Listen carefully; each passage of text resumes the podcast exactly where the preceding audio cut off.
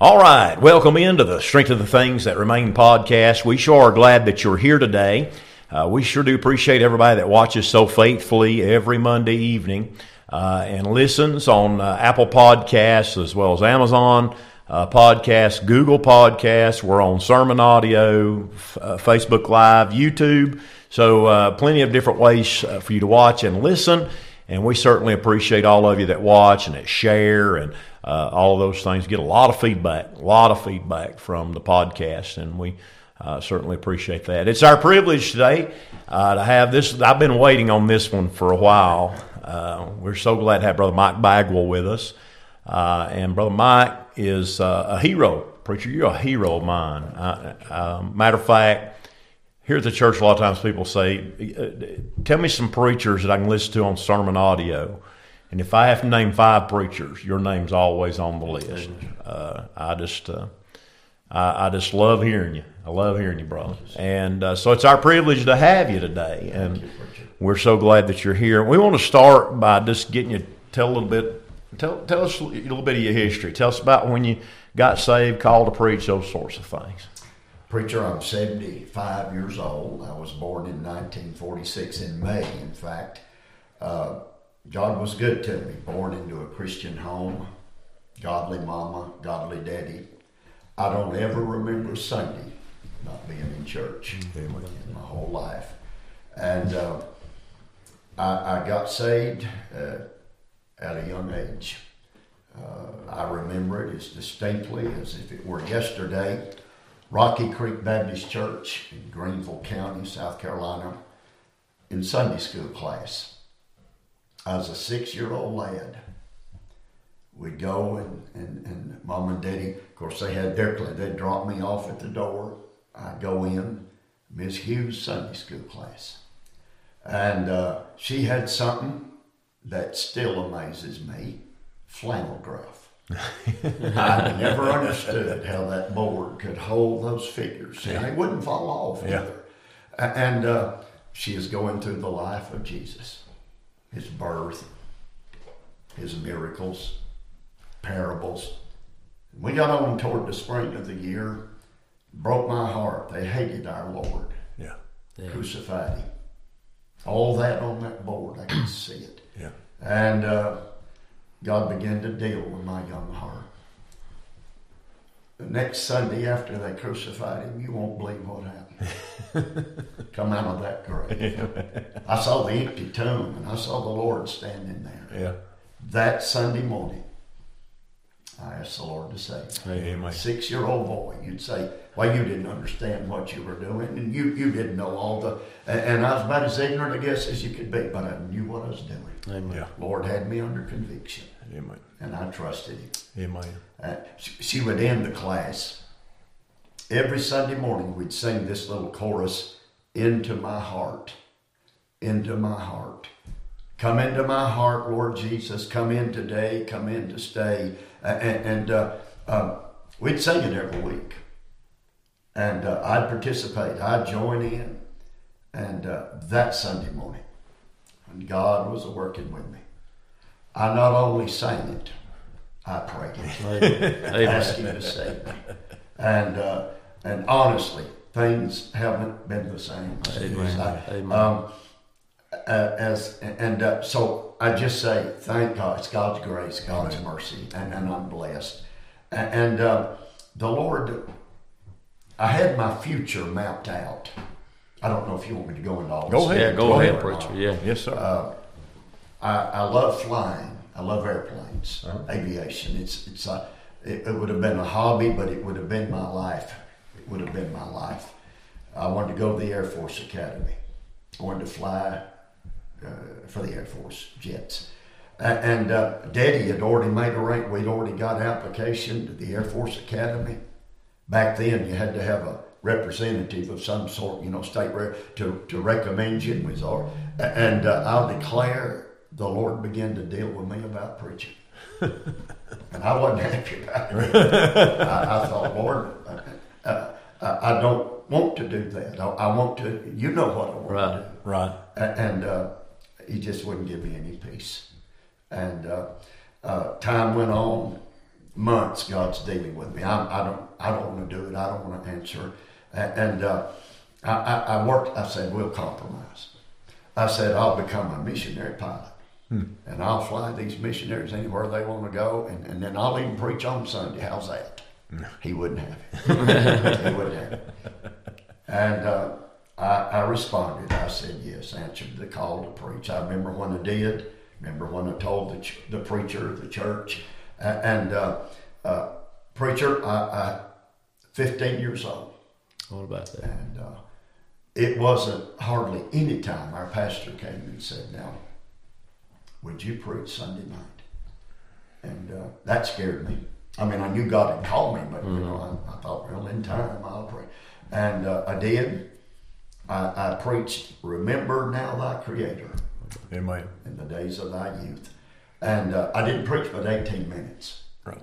But uh, that's a, and it wasn't any time he came back again. He said, "Would you preach again?" And uh, and I did. I preached on Shadrach, Meshach, the three young men in, in the fiery furnace. Preached thirty-five minutes. Second time. yes, sir. and uh, somebody said the other day, and it's been getting longer ever since. uh, so, uh, and, and then the church had a radio broadcast, and uh, they let me preach on the radio. Oh, how I enjoyed that! And then God just began to open doors, and and uh, from that, pastoring, and then. Uh, uh, always preached revivals as a pastor. I actually preached too many revivals to be a pastor, and uh, the Lord just led me on into just just the revival. How long did you pastor? Uh, Thirty nine years. Okay, so Pastor thirty nine years. How many churches during that time? Uh, uh, five churches, mostly around the Atlanta area, and uh, uh, the longest I was at a place was nineteen years. you know, preacher, you said that you felt like you preached too many revivals to pastor. How many do you feel like's too many? Oh my! now that's I guess that's an opinion I understand. Right. uh, kind of an answer. Preacher, I was preaching every at least every other week, 25, 26 meetings a year, and I had help, but it's not just will your assistant go to the hospital or will your assistant take care. Uh, I think people need their pastor. Right. Dr. Wiersbe said years ago, he said when tragic death, a young person's died, so they need their pastor. And he said, Preachers, I want you to know it's not what you say at that moment because a lot of times we don't know what to say. Right. It's not what you say, it's the fact that you're there. There. That's right. You're there. Right. They need Right. you Right. by their side. right. Right. And, and uh, I don't know where to draw the line. I, probably some men can preach a whole lot more meetings and still be effective with their. And a lot of it depends on the people, Right. How understanding the people are. Right. We had one man in a church that I served. He said, "Preacher," he said, "it's just my opinion, but I don't care how many meetings you preach." He said, "You're preaching those meetings. I look at it like we're sharing our pastor." With other Right. churches where he is needed. And I look at it as a ministry of our home church. Right, right, There's so many different ways of looking Right, at it. right. Richard. right. Uh, you talking about you naturally called to preach when you was fifteen, and the and the Lord began to open doors. Oh, yes. Yes, And I see a lot of men that uh, announce their call to preach at a young age, and they don't really take it serious. They're called serious until maybe they get a little older. Uh, and, and talk about that. It sounds like evidently if y'all begin to open doors, you know. and, and, it, and it had to be the Lord. Um, I'm an introvert. I'm quiet. I'm reserved. That's just my nature. Uh, I give me a book and get me in a corner, and I'm happy. Right. I don't need a lot of the interaction Right. and all of that. Uh, and, and for God to open doors for somebody like me, it, it, it had to be Him, preacher. Yeah. And uh, I'll make a confession. I mean, like 16, 17 year old boy, we'd be in church, godly preacher, love the word, preach the word. I'd be sitting there thinking, oh man, I wish I was preaching. I wish. Uh, and it, and, it's, and it, no, no reflection against him. He was Right. feeding us well. That I believe when God called you, He burst that desire Sure. Amen. down inside. Amen. Fire Sure, burns yeah. in your bones. Amen. Absolutely. So, preacher, uh, preaching runs in the family a little bit. tell us about your. Tell us. About, uh, Oliver B. Green was your uncle. Is that right? Yes, but my mama, Sarah Green Bagwell, uh, was the baby of the Julius D. Green family, and uh, so Uncle Oliver was her an older brother to my mom. Did you Did you go to a lot of his meetings? Oh, or preacher. I, I did. I got to go to them. And uh, Uncle Oliver's just such a loving, accepting man to begin with. Uh, when God called me to preach, he just took me under his arm and, and just loved me and encouraged. We'd go on Sunday afternoons and go street preaching in a little city called Easley, South Carolina. It was just a little place then. And uh, he learned we was doing that. Me and another boy or two, preacher buddies. And uh, he said, listen, y'all going over there pray. He said, I got chairs. I got more chairs. You could said, I, I take this podium. And he said, if you need a loudspeaker, that's what we call the PA back then. He said, uh, take my PA system. Said, I'll do anything I can to help you boys. Amen. I'd, we'd go there. I- I'd, I'd yell, I'd holler, I'd preach. I'd come back to church Sunday nights a horse. I could hardly talk. We had a time Amen. preaching uh, the Word of God. And, and uh, not only Uncle Oliver, but on the Green side of the family, Uncle Jack Green, who was a brother to Dr. Oliver Green. And Un- Uncle Jack was, um, he was a tremendous help to me as well. First book I ever owned in my library, Uncle Jack bought it for me. He said, son, God's called you to preach. Uh, uh, let's let's build a library to the glory. And he got me A.C. Gaebelein's book on Matthew. First book I ever read, spiritual book outside of the Bible, was a commentary on Matthew. Still got it. I, I love it. And uh, began to build began to build the library. You know, that's one thing that that sticks out to me about you is, um, you know, you, uh, your interest in study, and, and I- it just comes through. It comes through when you're preaching or when you're teaching. So, uh, tell us a little bit about your study habits. Talk to us a little bit, maybe about some men that are go tos for you. All right. Uh, and if I if the answer's too long, you, Oh, Oh, no, you go ahead. take your time. Otherwise, Take your time. Let me tell you, first of all, about the study habits of some great men of God of the past. One of my heroes in the faith, preaching wise, is Dr. Criswell, W.A. Criswell, pastored First Baptist Church of uh, Dallas, Texas, for years and years. Dr. Criswell, in that huge church, went to his people. He said, If you all will let me, I'll be the best pastor that I can if you'll follow my. And uh, his words I will bury your dead, I will marry your young, I will visit your sick, but I'm going to ask this. Give me every morning in my study along with the Lord. I mean, from the time he got up until noon, every day, well, not the Lord's day, because he would spend it studying that book Yeah. right there. Can you imagine that through all of those years? That was Dr. Criswell's study habits. One of my heroes in the faith is Alexander McLaren. God let me go to London and I took a train. Never been there. I was all by myself. Went up to Manchester where he pastored nearly 50 years.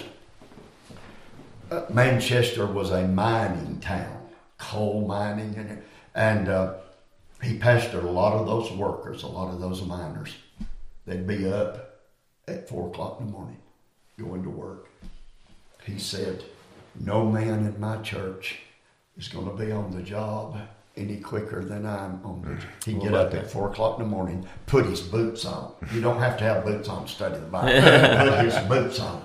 That work ethic. And he'd study from that early in the morning until around midday, pouring his heart into the Word of God. When those men preached, it was overflow. Yeah. They fed their people the Word of God.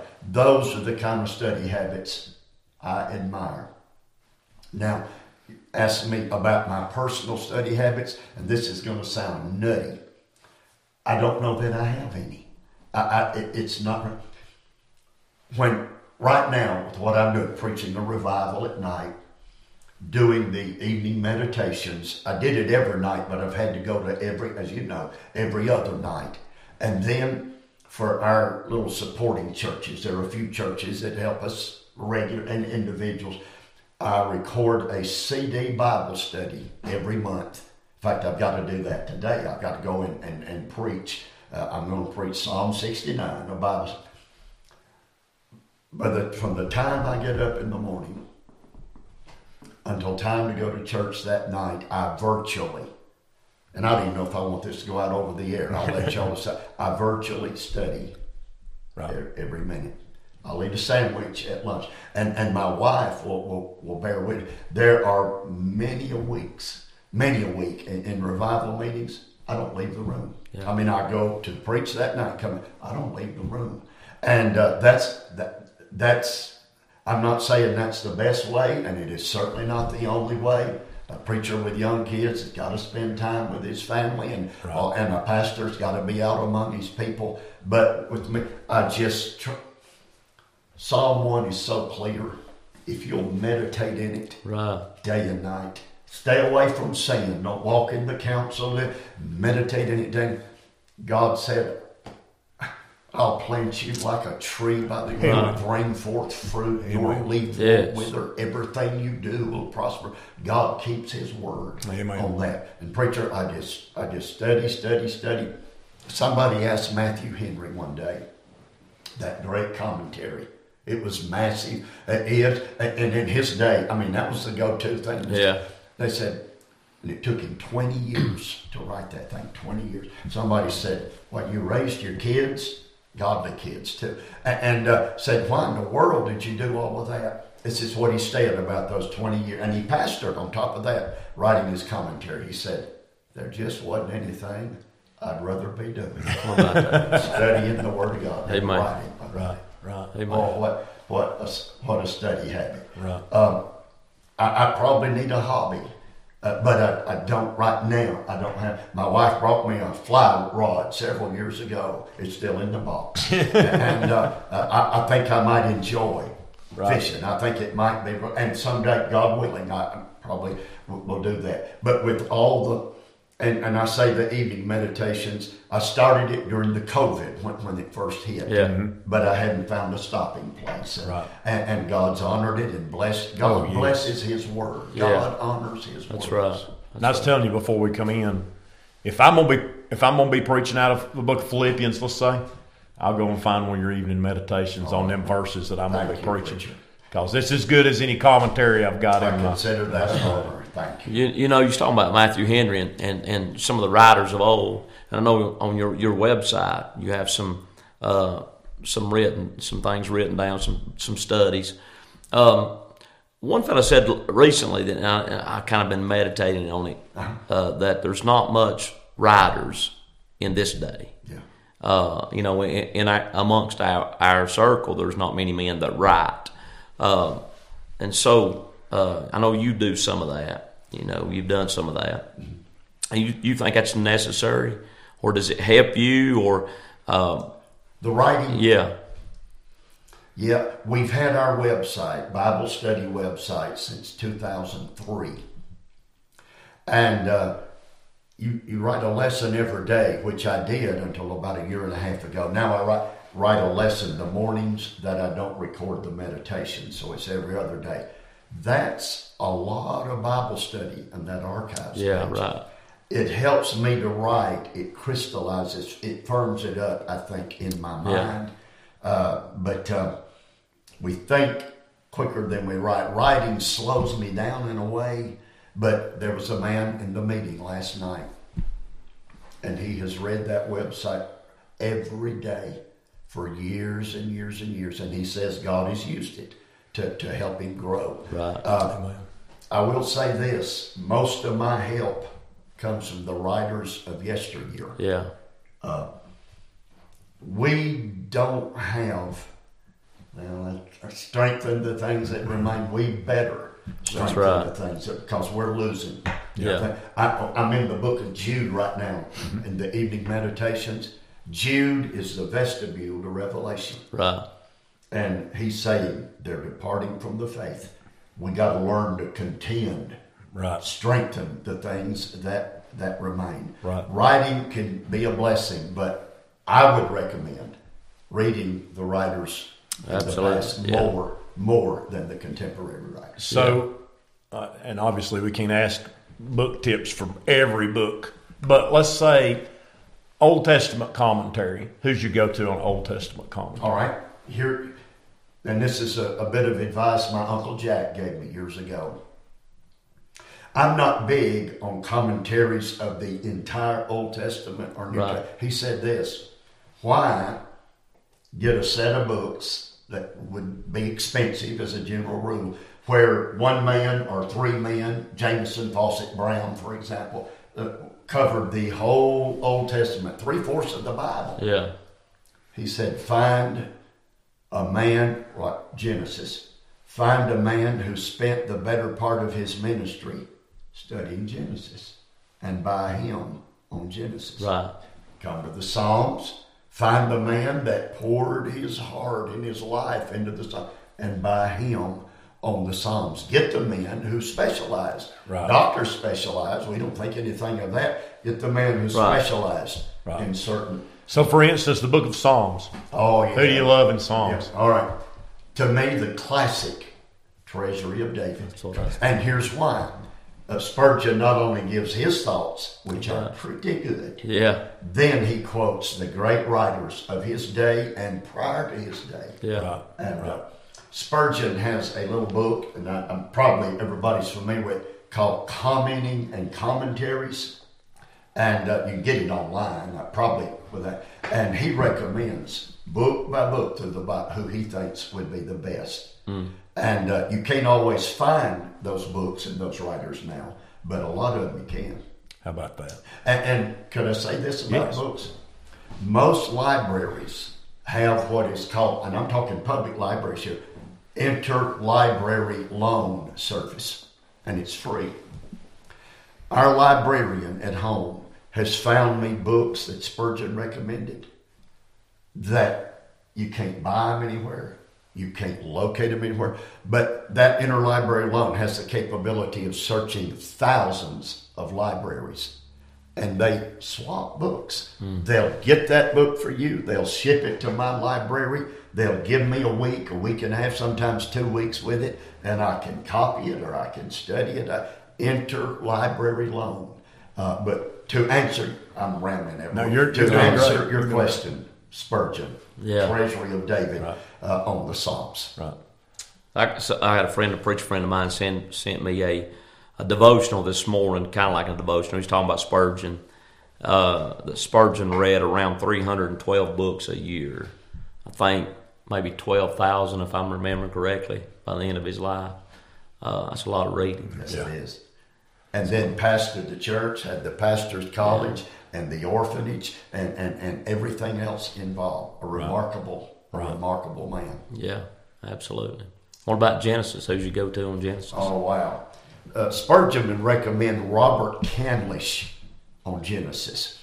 Uh, and I think you can still get that book. But uh, honestly, uh, Pink's Gleaning in Genesis is hard to beat in, in, in a lot of ways.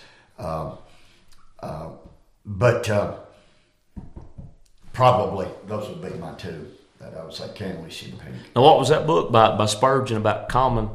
It's called Commenting and Commentaries. I know I hadn't seen that one. I'll if you'll go it. to the Spurgeon archive, they'll they'll have it there. Uh, uh, and it's good to have. A, I like hard copies of books. Sure. I like to hold a book in my hand. But if you'll go, it, they'll have it there for you. Right.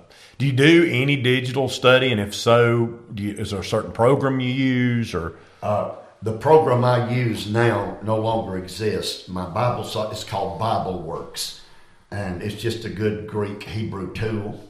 Uh, to me, it, it the way I study a Greek word or a Hebrew word, and, and everybody has go and go to the lexicons and the dictionaries and get it. Watch the way the Holy Ghost uses that word in the Bible.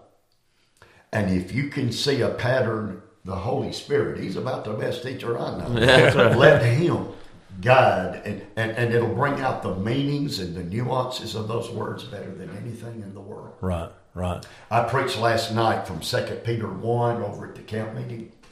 Uh, add to your faith virtue, knowledge, temperance, patience.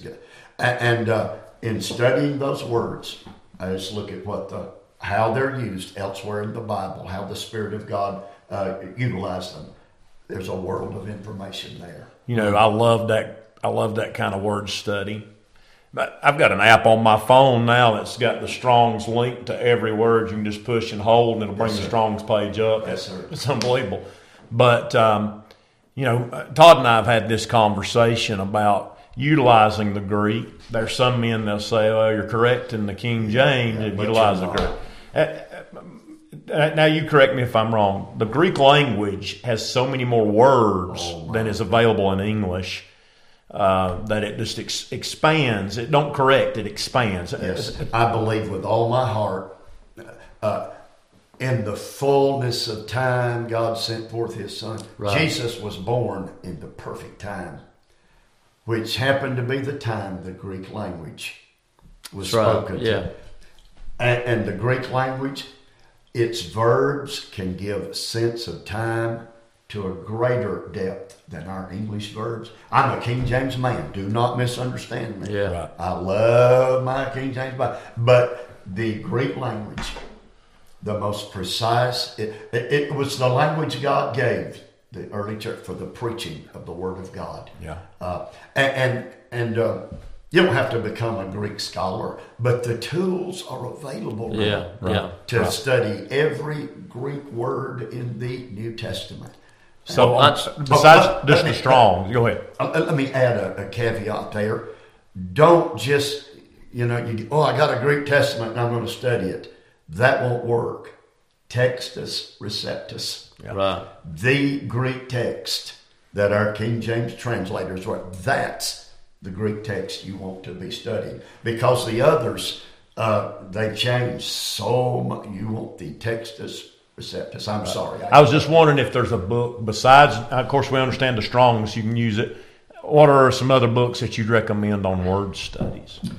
uh, W.E. Vine's book, uh, Dictionary, I think it's called, and they change the title every now and then, Dictionary of New Testament Words. It's it's a Greek dictionary, but it is you don't have to know Greek to use it. It is key. It's totally in English. That's where I think a young preacher probably ought to start. Okay. A.T. Robertson taught Greek for years in Louisville, at, a seminary in Louisville. He's got a six volume set called Word Pictures in the Greek New Testament. That's a pretty. Uh, uh, Kenneth Wuest, who taught at Moody, uh, has got a four volume set that's that's pretty good, and that and it will. There are only fifty four hundred Greek words in the Greek New Testament. You say, "Oh man, that's a lot." Really, it isn't. Your vocabularies far surpass fifty four hundred words, and a lot of those words are used over and over. You can master the major Greek words used in the New Testament and be able to feed people and, and draw on that. And, and uh, uh, I believe the Bible's verbally inspired, every word. Holy Ghost puts emphasis on those words. Amen. Amen.